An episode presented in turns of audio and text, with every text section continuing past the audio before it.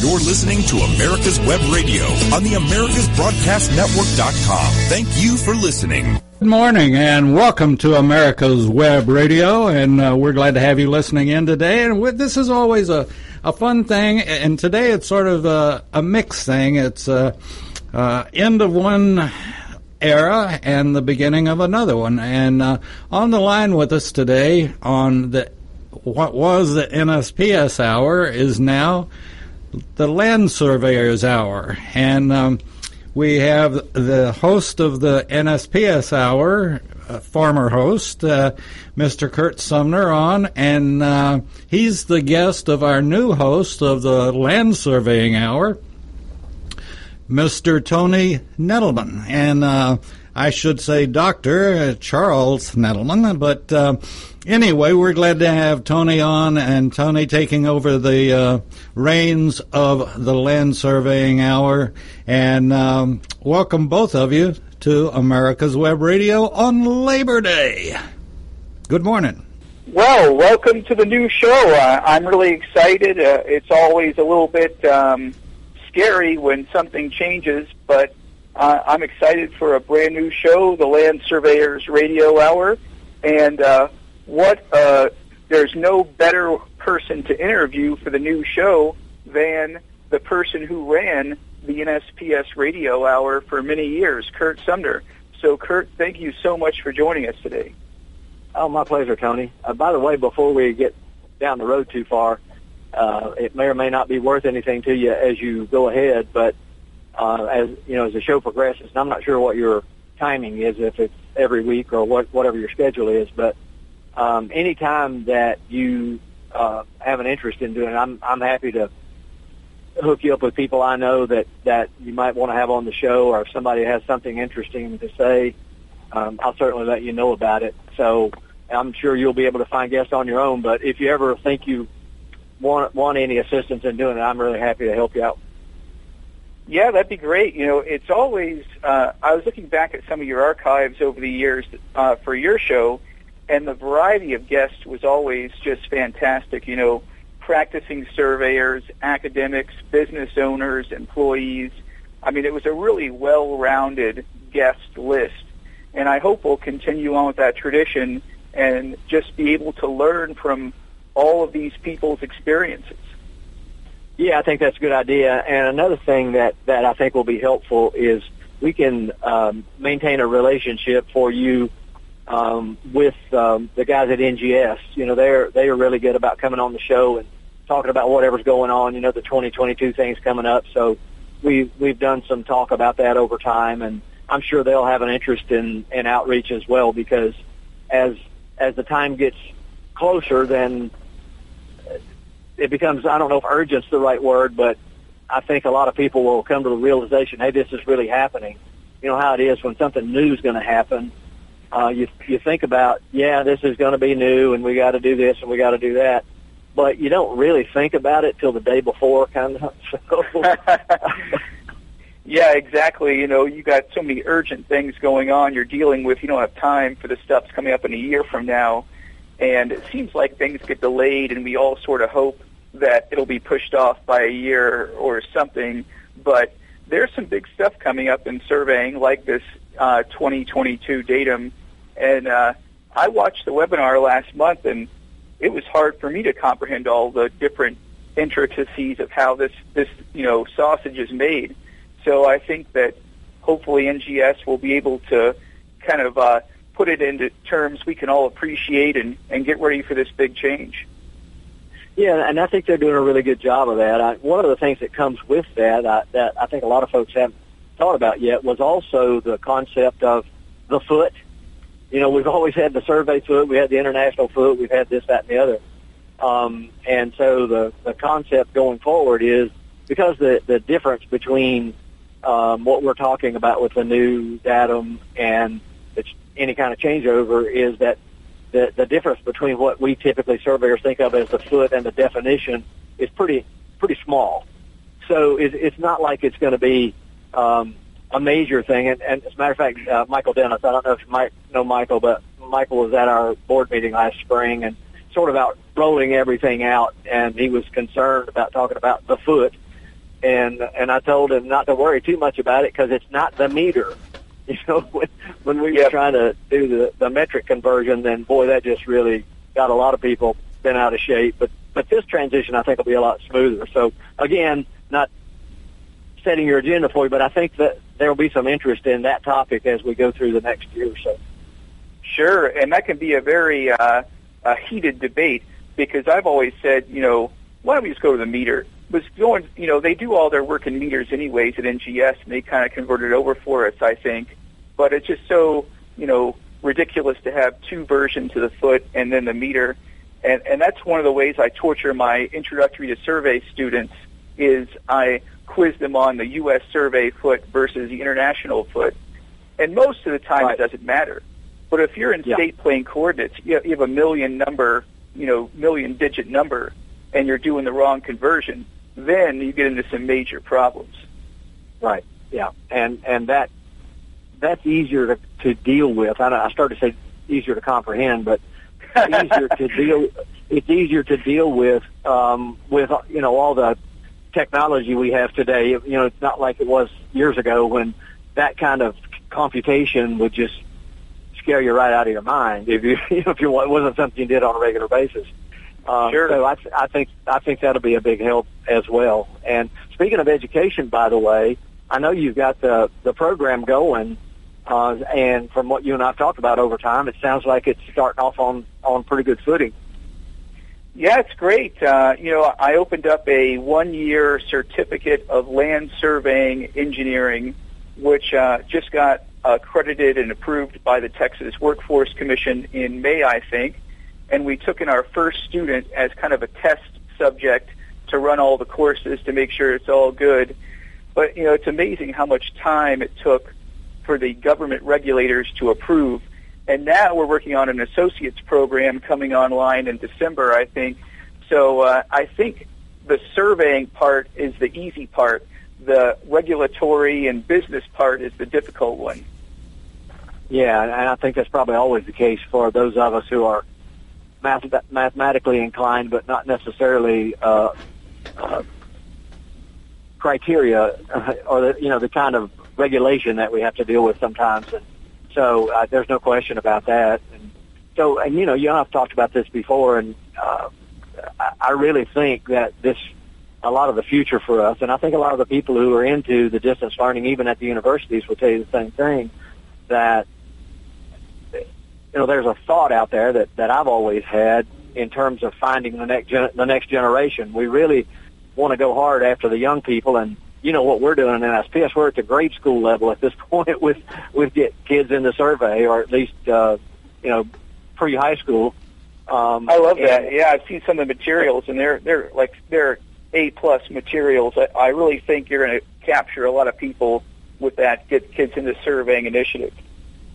Yeah, I think so too, and and that still may not be enough. And, and so this concept that we're now going to be offering a broader range of education opportunities to get people prepared that can be uh, accessed by those already working in the profession. You know, I've talked about that before. You know, that's kind of was my background. But I, I worked for two or three years out of high school before I went back to school to, to become a surveyor. But uh, there were limited options back then. But I think this this distance thing that's going on across the country, your program and the ones at the universities, I think it's just going to open up the door for a lot of people that are already interested. And I just hope that we'll focus it that way and take advantage of it. Yeah, I think so too. And you, you know, my dream is to have an always available, high quality education for anybody that wants it at a fair price. You know, they want a bachelor's, an associate's, a certificate. They want their continuing education or test prep for surveying. You know, whatever they want, it's available to them, and it's high quality. It's made by national authorities, and it's inexpensive. And if we can do that, I really think we'll open the door to you know a lot more people because a lot of surveyors want to get an education, but they're too busy working you know ten hour days in the field to move across the country to some major university. Exactly. And and I honestly think you'll find that there may be people in that have gone through university in a different curriculum. Because I get calls about this from people from time to time where they said, well, I went to school to do this, but you know, I kind of like to do something, and surveying sounds really interesting, um, but you know, it's a whole different transition. So I think again, you might have people that start out in different careers who find an interest in it, and then they'll have the opportunity to pick up what they need to combine with their previous education to still be able to get in. Oh yeah, I agree. And uh, when I worked at Texas A&M Corpus Christi, we had a one-year post-bac certificate. So if you had a bachelor's degree, come in, get 32 hours, and sit for the Texas exam. And there were a ton of people who were like ecology majors, German polka history majors, whatever, that couldn't really find their calling after their bachelor's. And they said, I'm going to get a little more practical this time. And as even before they graduated that year, they had jobs waiting on them, and they were good money. Oh yeah, yeah, I'm, I'm sure they were. So um, I know we only got a couple minutes left before the break here. I'm kind of watching my clock as well. Sorry, that's the old host in me. I can't help myself. so I, I'm open to talking about whatever. I know you want me to talk a little bit about uh, some of the things that's going on in NSPS, and I'll do that. Um, I think I think it'd be great for the audience, maybe people who don't know you and your family history and your background, to hear about that because to me that's a really uh, interesting and exciting thing that that not too many people share with you in terms of heritage when it comes to serving. I mean, you know, a lot of people who, who uh, work for their their dad or something and and go into the business and that's been sort of a historic thing, or maybe end up going to college because their dad was doing surveying. But um, I think the, that that's a great story that you have too. Well, you know, we only have about one and a half minutes until our break, but just quickly, um, I started surveying with my grandfather, Walt Robillard, many, many years ago when he was a consultant after working for the Forest Service for a career. And I, I got to you know, work on really complex boundary, title, easement disputes when I was, you know, 12, 13 years old. And a lot of people get the technical side of surveying first and then go into the legal in college or, or as a PLS.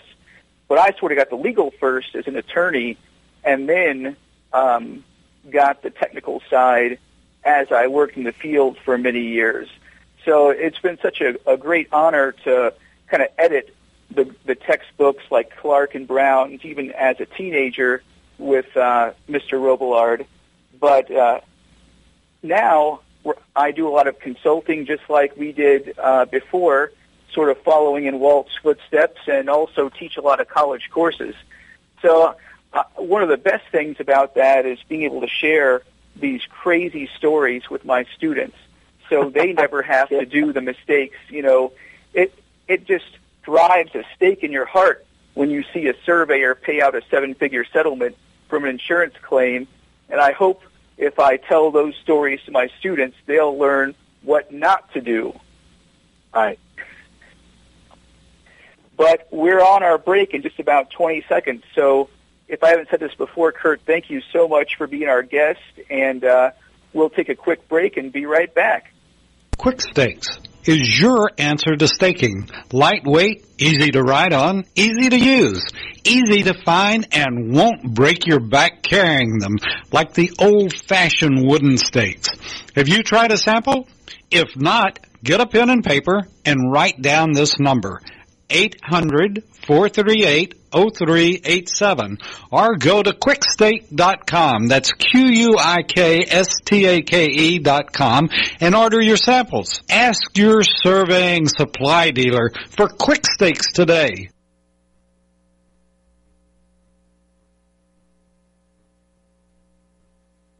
Quick Stakes. Does your survey supply dealer have Quick Stakes? If not, demand that they start carrying Quick Stakes.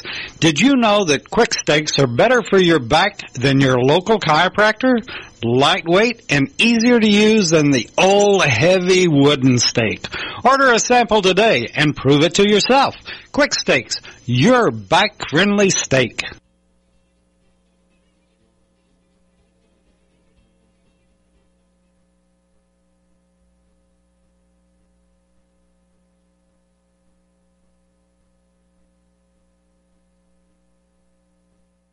You're listening to America's Web Radio on the AmericasBroadcastNetwork.com. Thank you for listening.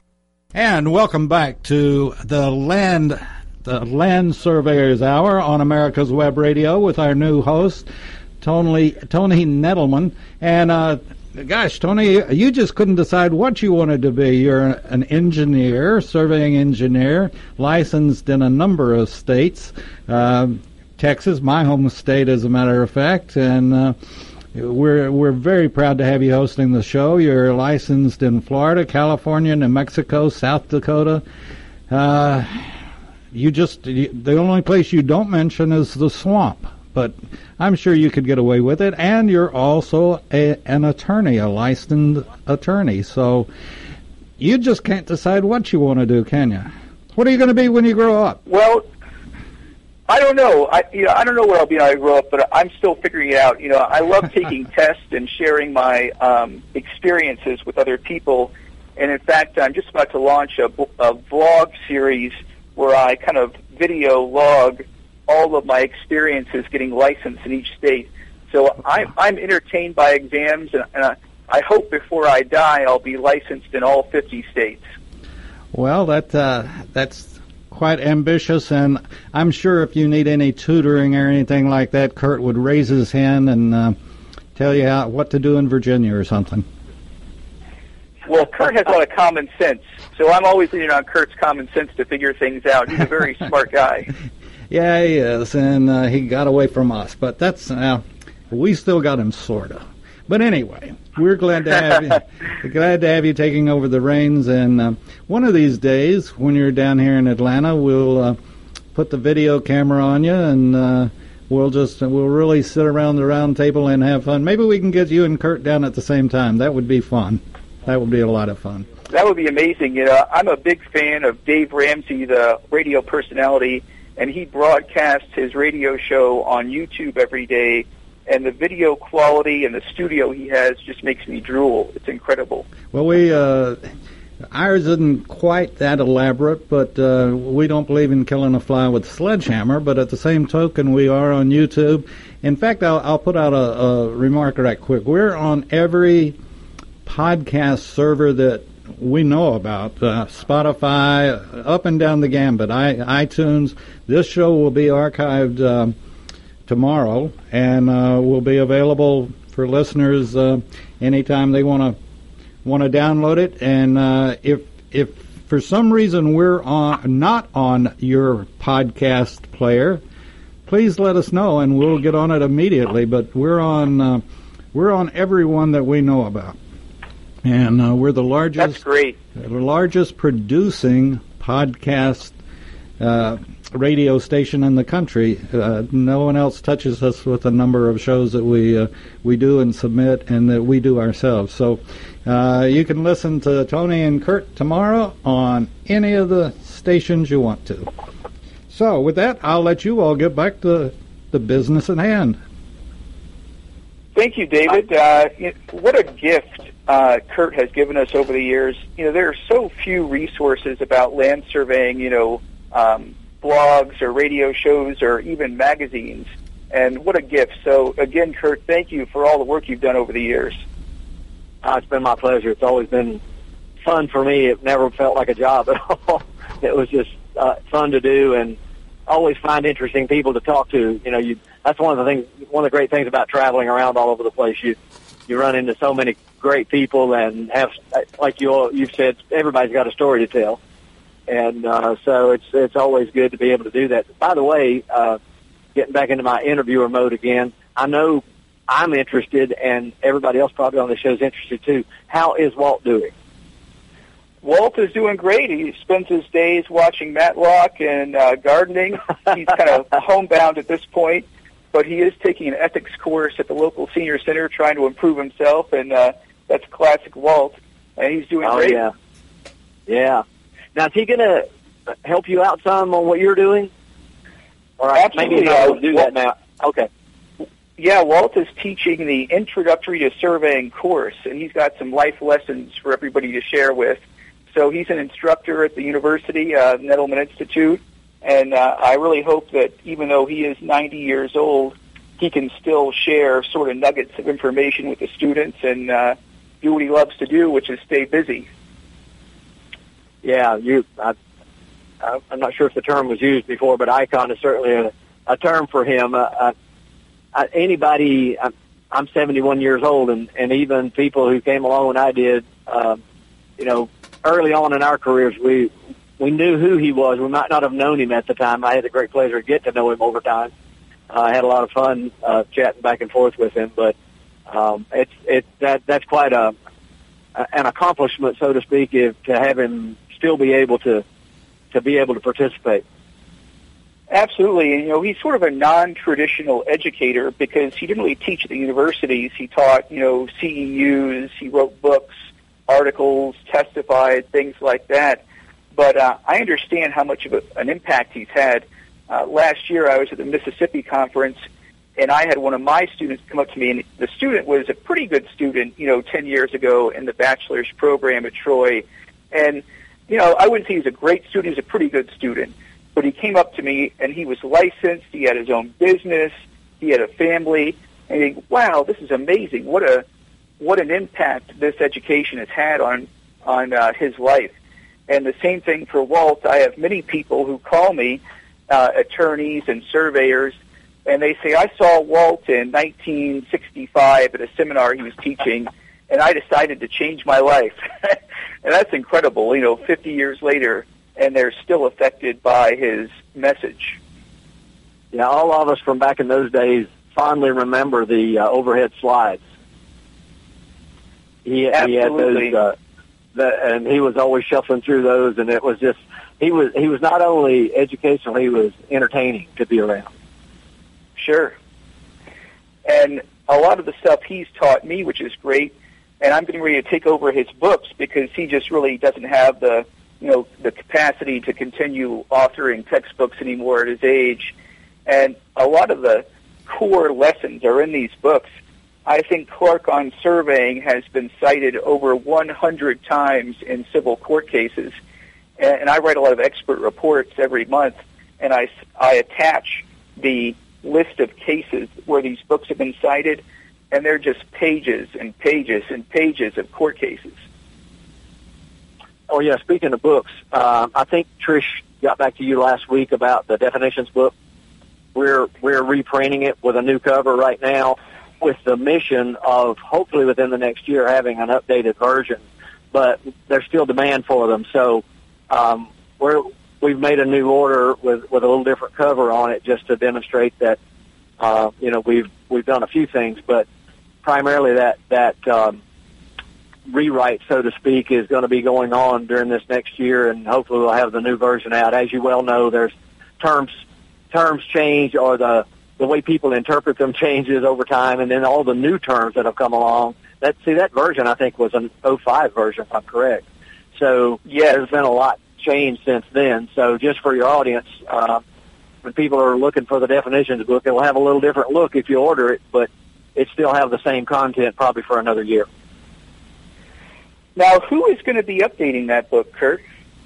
Well, that's a good question. We're in the process of putting out a, a, a request for proposals of sorts to uh, try to find the, the right people or right person to do that. Uh, the last time it was done, and there's still some discussion about whether that might occur again, there was a group of students at University of Maine um, that were were led by a professor to do the revision that was the 05 revision um, and so there's discussion about, well, do we want to go back that route again? But I think what's going to happen is there'll be an RFP that will be put out in general, uh, not just to uh, universities, but to other folks who may have an interest in providing that service. So um, that's all still being discussed at the moment, and we didn't have the, the answer yet. So that's why we decided to go ahead and do the reprint so we could keep up with with orders between now and when the revision. But that's a good I, idea. I can't tell you exactly. Yeah, go ahead. I was going to say that I buy these things in 500 box units, and I can't keep them in stock. I don't know who's buying them and for what reason, but I have one young lady in my office, and it seems like all she does is repackage and ship off ACSM books. It drives us crazy. Yeah, and and that's you know we've had that experience over time as well. Um, uh, there's a few booksellers that get them, but a lot of people order them directly from us too. So yeah, they they've been very very popular, and we've reprinted that thing a number of times, and it's just it's just time to update it, as you know. I agree. Know, a lot of terms are really good, you know, legal terms, but there's a lot of new technology that's just not in the book because uh, think of laser scanning, drones, uh, all kinds of things that were not around in 2005 that have just taken over in the past one or two decades. And but it's such a handy book. I cite it all the time, and I think it's so important. I give my students the copies for free when they buy test prep items because a lot of the surveying exams are just pure definitions. Right. Yeah. And speaking of but, surveying exams, I, I have another question for you. What, what sure. do you take? What's what's your take on the latest uh, situation in Texas with the licensing board and it kind of going back? I don't know within or uh, among the the engineering board when it was a separate board. Um, I, I don't know enough about that to know what the impact looks like it might be going down the road, and maybe you don't either. I, I was just curious if you had an opinion about that. Well, you know, being an attorney, I have an opinion about everything. So, and what but the the problem is, as you get a little bit older, you realize, you know, your opinion counts, but you're, there's no one answer. You know, what is the ideal level of serving education in a certificate, a bachelor's, an associate's? I don't know. And I, I want to see some studies, maybe by some labor statisticians or something, which shows how degrees benefit surveyors. Because uh, a couple years ago, I would say a bachelor's for every surveyor. But a lot of people's circumstances are different, and um, being able to factually back up what degree is required to practice is a, is a really deep question. But it's 27 uh, past the hour, so I think we're going to go to our next break. Is that right, former host, Mr. Sumner? Uh, sounds good to me.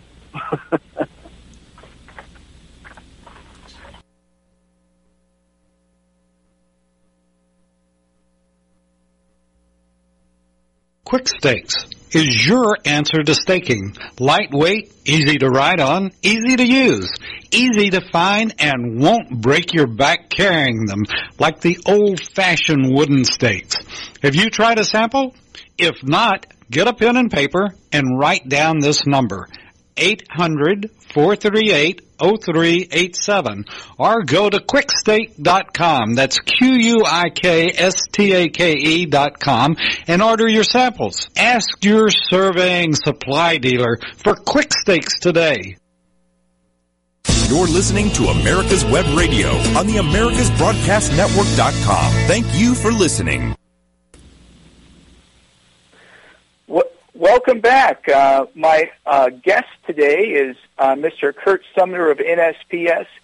And, you know, I've always thought of NSPS as a liaison organization. You guys talk to the state societies, you talk to individual surveyors, you talk to the government.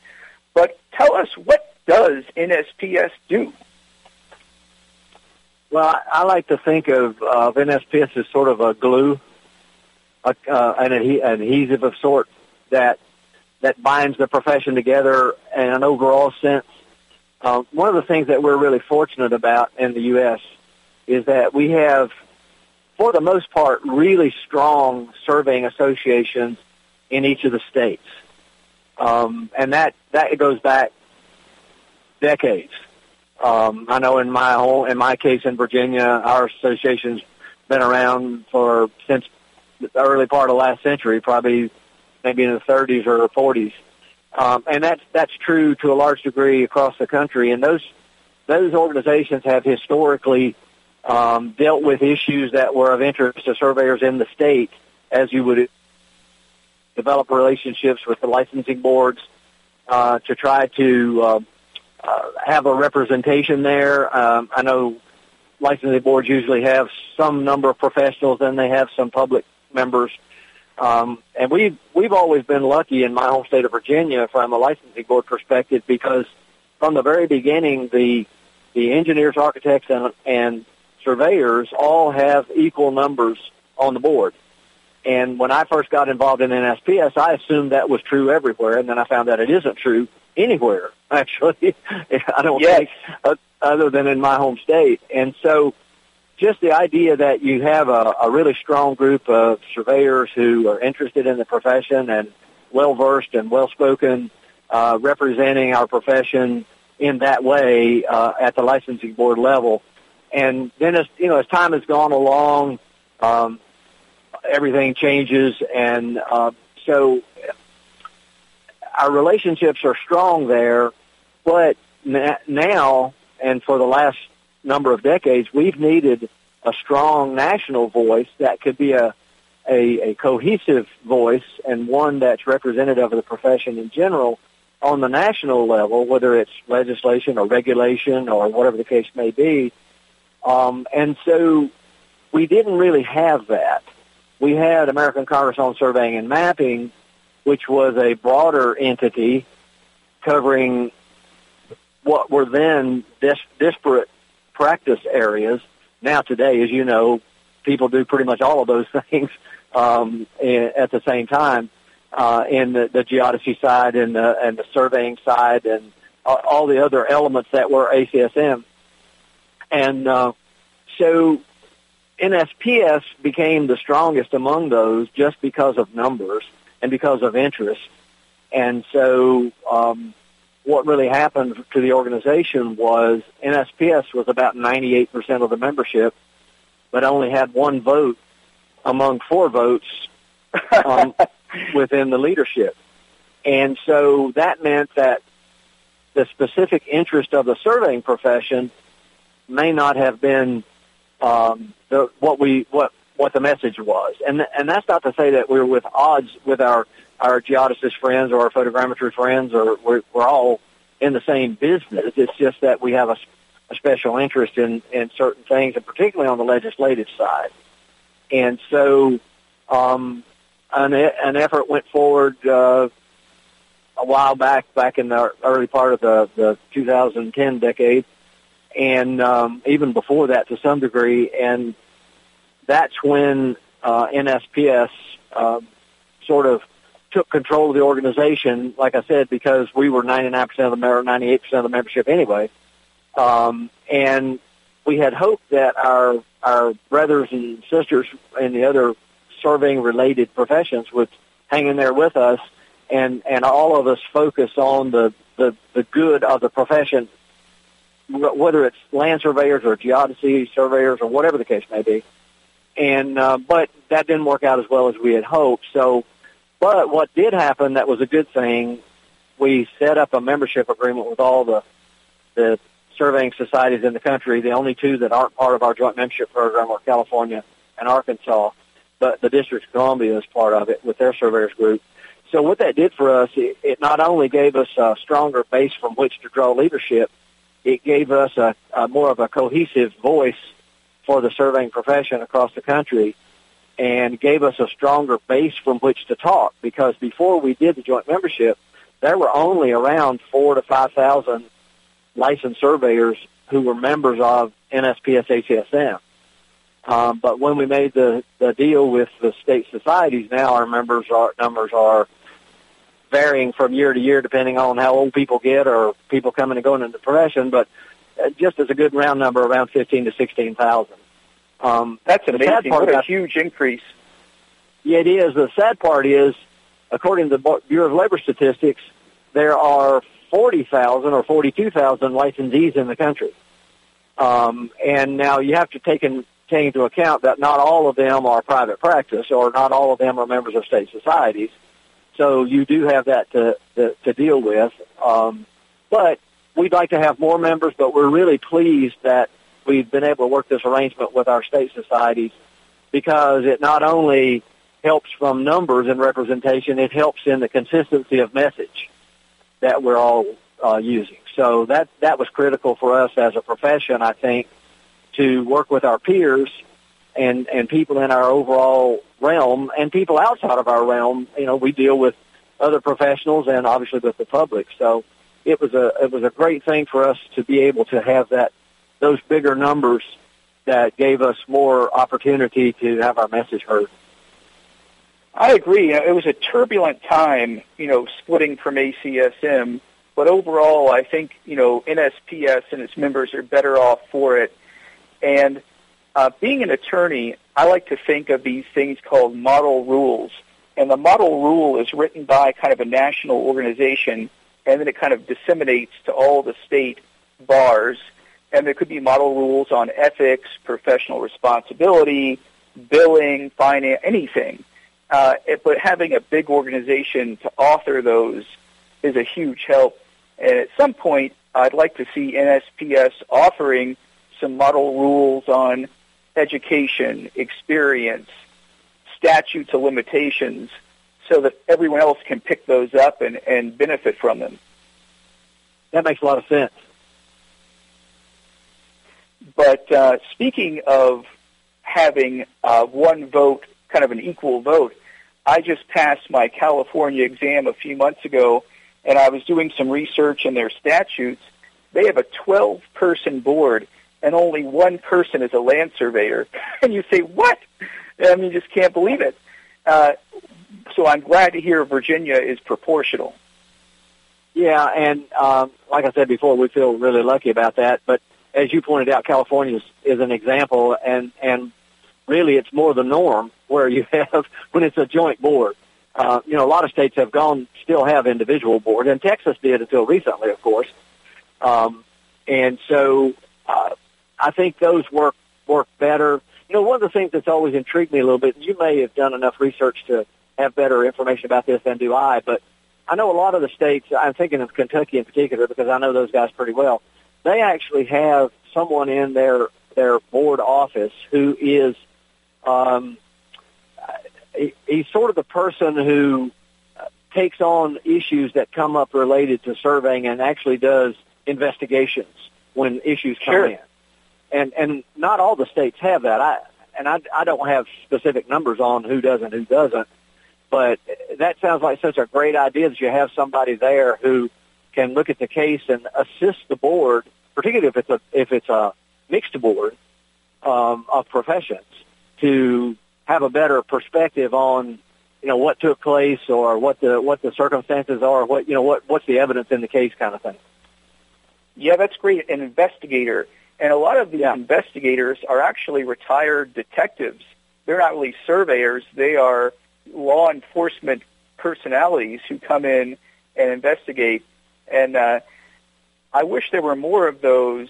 I know in Texas we have uh, several thousand surveyors, big group of licensed professionals, and I believe there was two either part-time or full-time investigators for the entire board of surveying and uh, I had to write an expert report against a surveyor who was authoring basically fraudulent elevation certificates. And this guy got 13 board complaints, and he was still licensed. And you just don't know how that happens. Right. You know, speaking of elevation certificates, that's become almost a specialty these days, and and one in which we need a lot more people to be participating, uh, and and making sure that um, we know what we're doing when we go to fill those out. You know, there's a there's a uh, a certified floodplain surveyor thing that got started down in North Carolina years ago, right after Hurricane Floyd, and it's begun to pick up more steam again now. We had some conversation about it over time, but Tennessee just adopted it recently. There's a number of other states that are getting interested in it, and and for me, one, one of the things that I've always thought i- is important is I think credentialing is important. I think if I'm going to be offering you a service, then yeah, I've got a right to do it as a licensee, but I also feel like maybe I should have something that that says I know about that particular piece of, of surveying because you know we're not all doing the same thing all the time. I agree. And, you know, you think of, you know, what's the difference between a license and a certificate? Well, surveyors are licensed. They're regulated by state law. You have to go through all these exams and do your application. But GIS professionals do certificates, like a GISP, where it's a nonprofit organization that administers the exam. It's not required. It's just, um, you know, it's just good to have. And maybe NSPS could have a certificate in boundary, a certificate in topo, a certificate in flood mapping, and that would just kind of uh, prove your minimum qualifications to do a specialty type of survey. And it wouldn't it wouldn't have any impact on one's ability to do the work. It's just like anything else. It would be like, well, I've taken the time to do this, um, and you know, to to create this credential for myself. It's not would never be intended to say, well, you got to have this or you can't do that that particular work. Your license allows you to do it. Um, and, and so I'm I'm not one that says you must have a certification in a particular area if I if my license gives me the right to do it. Um, but it it would be an option that people could take if they wanted to show demonstrate that you know that particular element. I agree, and a lot of these things are not compulsory. Just like the CFEDS program from the BLM, you know, CFEDS got started as an idea to make sure the tribal surveyed lands were doing were done correctly. And in the beginning, they said, well, you know, surveyors who get a CFED certificate will get kind of a preference in these federal government contracts. Well, that never happened. And then the number of people looking for CFEDs, uh, I think, dropped off substantially because it just wasn't a, you couldn't get your money back or you couldn't make more money as a CFEDS, uh, you know, the general practice. So I think, you know, marketing the certification and explaining to our layman property owners would be kind of the di- most difficult part of the entire thing. Yeah, one of the things that happened with the CFEDs, we talk about after break if you want to, because we do their their financial work for them and and and administer their grants and that kind of thing. But uh, one of the things that happened there was that um, the purchasing of those services was often done by the tribes, and the tribes are not bound by federal procurement. So they, you couldn't say you must do this. They they they could do whatever they want. Um, you know, but you know the certification might give you a leg up um, with with any client, but there wasn't any mechanism to say, okay, you got to hire somebody who has this certification, and so that that had an impact. So, but we can talk about that after the break if you want. Yeah, that's a really interesting subject. I know I uh, I purchased the CFEDS materials and I got to the point to take the exam, and I'll tell you what the the f- three and four hour long videos. I mean, just shocked your system when you try to watch one of those things. You know, it was. I I do a lot of videos uh, for students, and I do like 15 minute tops because it, if you need to get up and get a cup of coffee or go to the restroom, that's too long of a video. You know, and, but trying to watch a three-hour video at one time is just uh, too much, at least for me. But uh, we've hit our next break, so again, thanks for coming, and we'll be right back. Quick Stakes. Does your survey supply dealer have Quick Stakes? If not, demand that they start carrying Quick Stakes.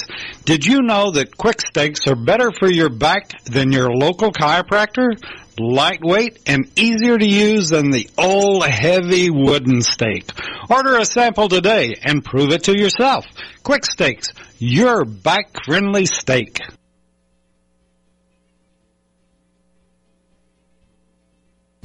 This is Ron Camacho, host of the Business Hour, on Fridays from 10 to 11 a.m.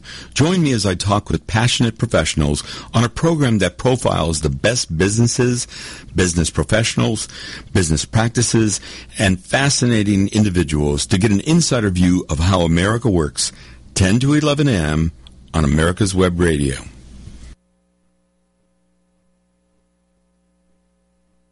You're listening to America's Web Radio on the AmericasBroadcastNetwork.com. Thank you for listening. And we're back on America's Welcome Web back. Radio. Uh, welcome back. I've got Curt Sumner with the National Society of Professional Surveyors, a nonprofit organization that works uh, really for the benefit of all land surveyors, whether you're a member or not. And we're talking about all things surveying and all things NSPS. Uh, this is our last segment. Uh, so, Curt, um, I'd like to introduce you as well as a advisory member of the Nettleman Institute of Land Surveying Engineering Technology. And uh, can you tell us more about what you do as a as a IAC member? well, I, I guess the question would should have been what, what will I do because I'm new. but but my understanding is that that you have a group of people that uh, that you reach out to or engage with uh, both individually and collectively uh, to talk about the program, what it's trying to do, and uh, look for ways to make it stronger and make it more appealing. Uh, make sure that uh, you're getting perspective from a number of different places to say uh, not just one or two people, but a whole group of people who can can give you some some context, if you will, of okay, how is what this particular thing, how's that going to apply? Uh, what benefit is it going to be to that practicing person out there? Um, all, all of us are either are or have been in practice, so we kind of understand what those dynamic, what the the whole dynamic is. So I just see it more as uh, uh, an advisory group that helps you determine the path you want to follow and and the path that your students say they want you to follow. That's a great explanation. Uh, education and knowledge without the ability to use it is totally worthless. And uh, I know I've gotten really frustrated over the years because uh, some of the surveying programs around the country, even accredited programs, you know, produce graduates without practical skills to apply. And uh, I made the Nettleman Institute so that we could get, you know, the knowledge required for to be a great practicing surveyor for really the rest of your life, uh, with continuing education included. But uh, I tried to get all the instructors who have practical knowledge of surveying, not just have a degree, and having a kind of a an information corridor between the instructors, the administrators, and practicing surveyors is so important because you guys tell us what we need to know. And that's how we build the curriculum from practical knowledge and practical requirements from people like you. Yeah, and I know that a lot of the schools, I, I can't say that all of them do, the, the brick and mortar schools do have advisory boards. As a matter of fact, I sit on a couple of them. Um, and, and my experiences are that that level or that type of input that you're asking for um, may not be utilized as much in the other programs as it is more about programmatic kind of things. You know, uh, how do we get students? How do we raise money? How do we do this? How do we do that? Maybe more so than what's our curriculum? How, what should our curriculum look like? Um, and I won't say that's devoid. It does exist, but um, I, I think it's really important to have that as a really vibrant part of whatever group of people you're going to have as advisors. Yeah, I agree. And you know, in a big program, the goals for the profession sometimes get kind of muddled because you know it's always you know meet your budget, get the number of students in, collect the number of money, and then is and keep doing that to grow and grow. Because if you're not growing students, then you'll be shut down very shortly. I can almost promise you. And that's happened to many surveying programs over the past decade. So, you know, institutions are living creatures, and if they're not growing, they're not going to exist much longer. So that's usually the topic of these IAC meetings. Yes, that's correct. And and, so, and it's not in, it's not invalid. It's something you have to do but but it doesn't necessarily accomplish what you've been talking about. Absolutely. Another weird thing with these uh, a lot of programs, even at ones I've worked with, there's really been no or very little interaction with state societies. You know, maybe uh, a professor goes to the annual meeting once per year or other things, but having that back and forth between the profession and the academic program is usually uh, you know, pretty small. I know when I've interviewed with these positions as a professor, that's the first thing they like to hear is I'm licensed because I'll fit in with, you know, the professional crew. Right.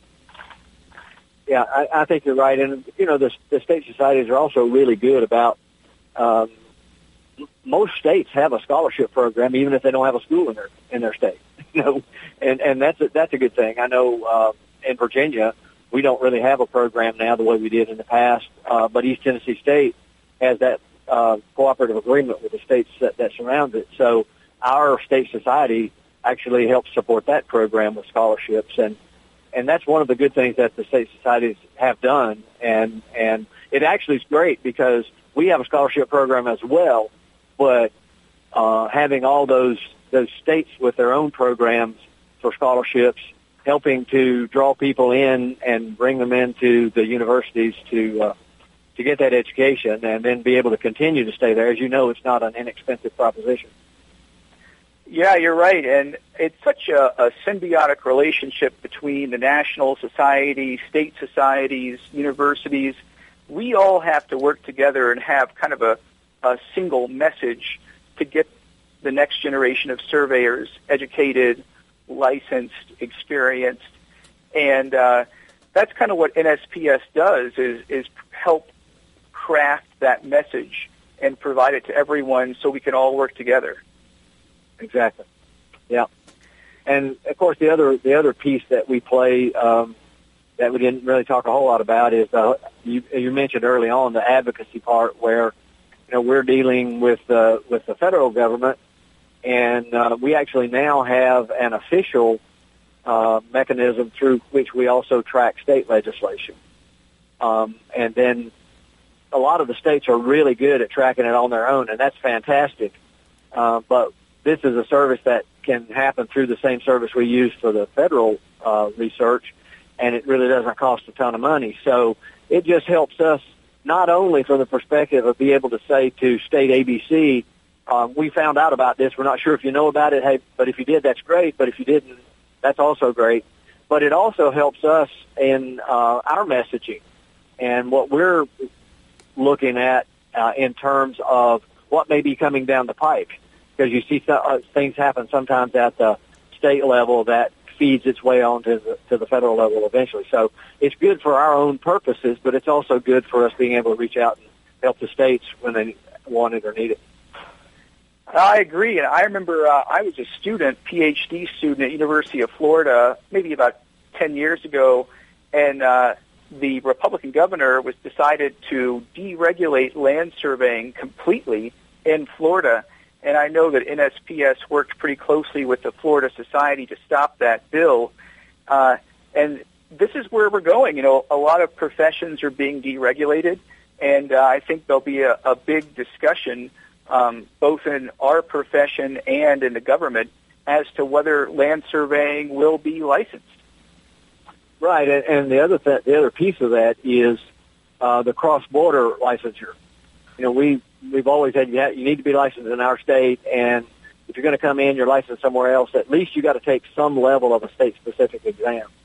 Um, but now there's a, a lot of pressure coming from different areas, from some states in particular, that are saying, well, you know, we're restricting trade. We need to let anybody come in, and they don't really understand the peculiarities that could re- that it could exist in a profession like ours from one place to another. So um, sure. that's another thing that we deal with on a on a regular basis.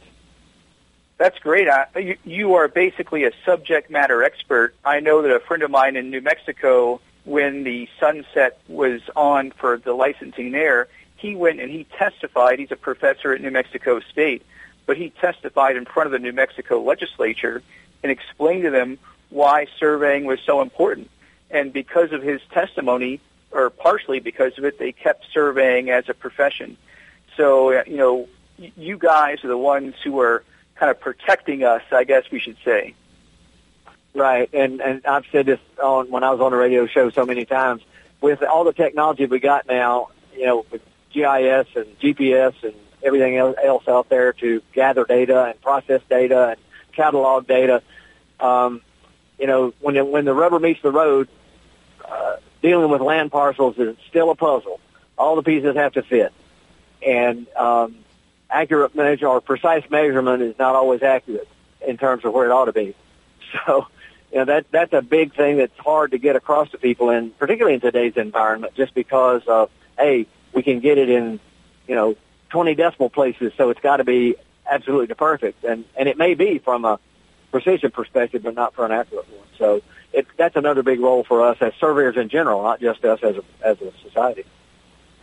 Absolutely. I know uh, a professor that went to the SAGES meeting a couple of years ago, the surveyors, educators, he did a piece on how technology has progressed in land surveying over the past 500 years. And it's like an exponential curve. And we're undergoing so many changes as a profession right now, it's really disorienting.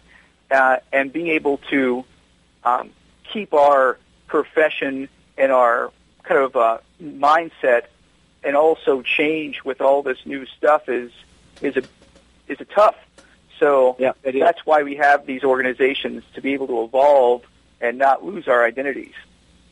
And that's why it's also important that we have um, those really active and and uh, strong state societies, but at the same time working as a whole on a national level, so that we come with a uh, a unified voice and not not a not one that's that's disparate. I agree. And another interesting thing about the relationship between NSPS and the state boards is, you know, state boards are created to protect the public. They're not made to help land surveyors. But there are land surveyors on the board and you know, you want a board that protects the public in terms of good quality surveys, but you also on the other end don't want a board that's a bully.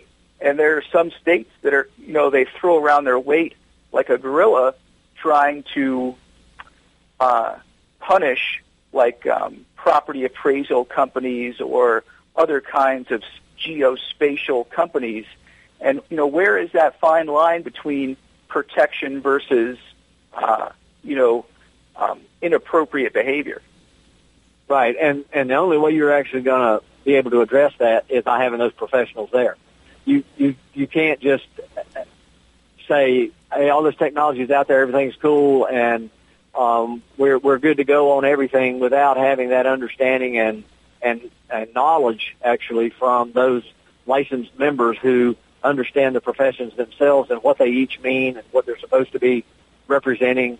Um, and without that part being part of the board, it seems like it would just be an impossibility to to serve the purpose for why they were intended to begin with. Absolutely, and you know, without land surveyors being on the board and using some common sense, it would just be administrators enforcing arbitrary rules, which doesn't sound like any fun. But that could be an entire discussion for a radio hour. Would be yeah, what is the purpose of the board, and you know what do they do now? Because being licensed in eight different states, I realize that every state board has its own personality. It, they're sweet and they're friendly because a nice girl runs it and she's super sweet and friendly. And there's others who just, it's like, you know, I don't even like getting your tooth extracted if you want to get uh, some basic help. So it's interesting how a organization takes on the personality of the people who run it. Yeah, that's very true. Very true. But we've only got a few minutes left, so can you tell us about, you know, what NSPS is doing right now? What kind of cool stuff do you have going on? Well, one of the big things we're working on now is the international conference we're going to be hosting in 2023 in Florida. Um, we had hoped to host the 2022 FIG International meeting because the, they operate sort of like our federal government does. They change presidents every four years. And so well, we don't change, but we elect new. we elect a president every four years, and and so um, they have a conference, an international conference every year. But on the years when they're not transitioning officers, it's called a working week, and so the number of people who show up for those is less than the when they do the changeover.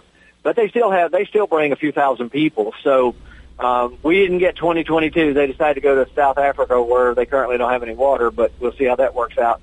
Um, but we did we did get Florida, uh, so we're going to be in Orlando in 2023. It'll be a great meeting, and all the agencies that we've been talking about, the federal agencies, are going to be there helping us, and there'll still be a lot of conversation about 2022. So, Tony, uh, we're really excited about it. I, I Tony, I'm going to have to interrupt, and uh, we're out of time. I we didn't sync our watches or something, but uh, I want to thank you for taking over the realms of the Land Surveyors Hour. And Curt, good hearing your voice again. And uh, We'll be back in a couple of weeks with more Land Surveyors Hours.